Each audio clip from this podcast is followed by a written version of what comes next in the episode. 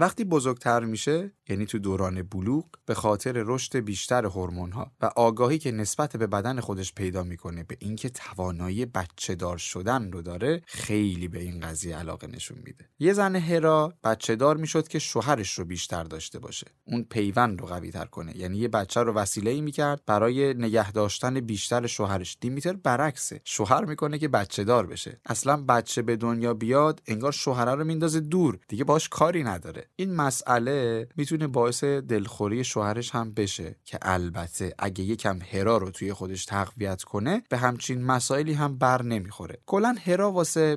بهبود یه رابطه همیشه گزینه مناسبیه البته مقدار زیادش به نظر من نظر شخصی من که میتونه اشتباه باشه مناسب نیست